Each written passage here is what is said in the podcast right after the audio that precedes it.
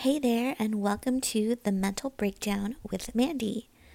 This is a podcast where I make light of my mental breakdowns and share the hope that I've experienced through Jesus.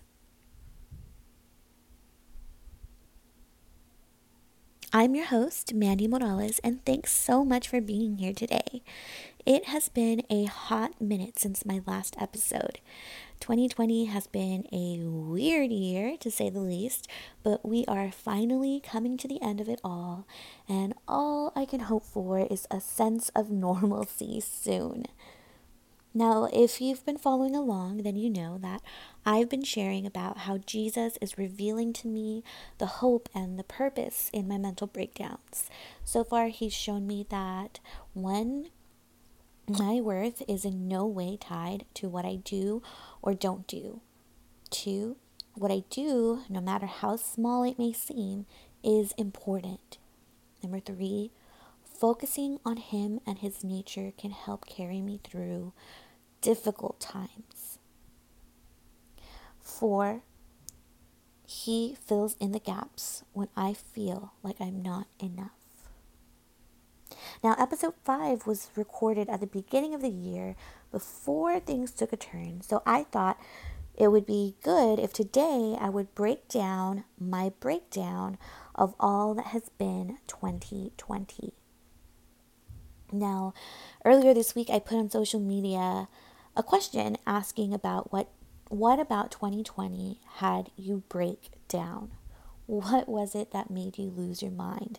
And some of the answers were really heavy. A lot of answers were about losing your job, not being able to go back to work. Some others answered um, that their relationships were affected. Um, some responded a divorce happened this year. For others, it was the election and the overall state of our nation. And you guys, I get it. And I feel for all of you. Now, over the years, I've learned that a routine really benefits me and the state of my mental health. But with all the change that this year brought, it was so difficult for the things in my home to stay the same. So, for me, the overall adjustment that 2020 brought about caused my mental breakdowns this year. Now, in my family, we got sick, we moved, we worked from home, plans changed, events got canceled, I gained weight, I got overwhelmed with housework, and I had unrealistic expectations of how I should be handling all of it. So I fell into a depressive state because of everything that was going on. But today I want to share a little bit of hope that Jesus revealed to me. And I found it in the book of Galatians, chapter 6, verse 9, which says, So let's not get tired of doing what is good. At just the right time, we will reap a harvest of blessing if we don't give up this year has knocked us down. We have been slow to get up. We've been tempted to throw in the towel and accept defeat. But God is calling us to press on. How? By doing what is good. Those good habits that you had built before all of this happened.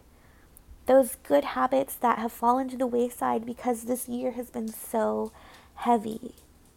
Moving your body, drinking water, getting outside, reading your Bible, spending time with God, reaching out to your people, spending time in worship. Do the things that are good for you. The things that have worked in the past. Don't let this year win. At just the right time, we will reap a harvest of blessing. If we don't give up. Friends, I hope that you would not give up, that you wouldn't let this year defeat you. Don't get tired of doing what is good. There's so much negativity in the world today. Don't let that be the norm. Do good. And I know, I know it's difficult when it seems like things are just going against us time and time again this year. But God doesn't want us to give up. And He promises a harvest of blessing if we don't give up.